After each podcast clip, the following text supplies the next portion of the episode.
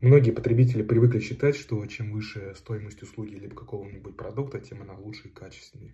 На самом деле это не так. Очень много проводилось уже экспериментов на эту тему и делались выводы, что практически всегда большинство людей выбирало тот товар либо услугу, если его цена выше другого.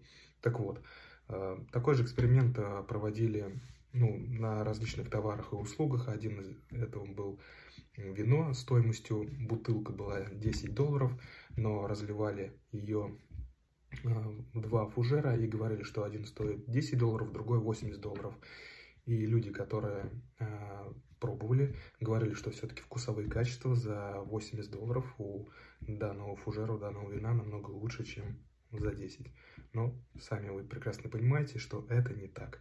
Поэтому цена не всегда влияет на качество товаров или услуг. Будьте внимательны.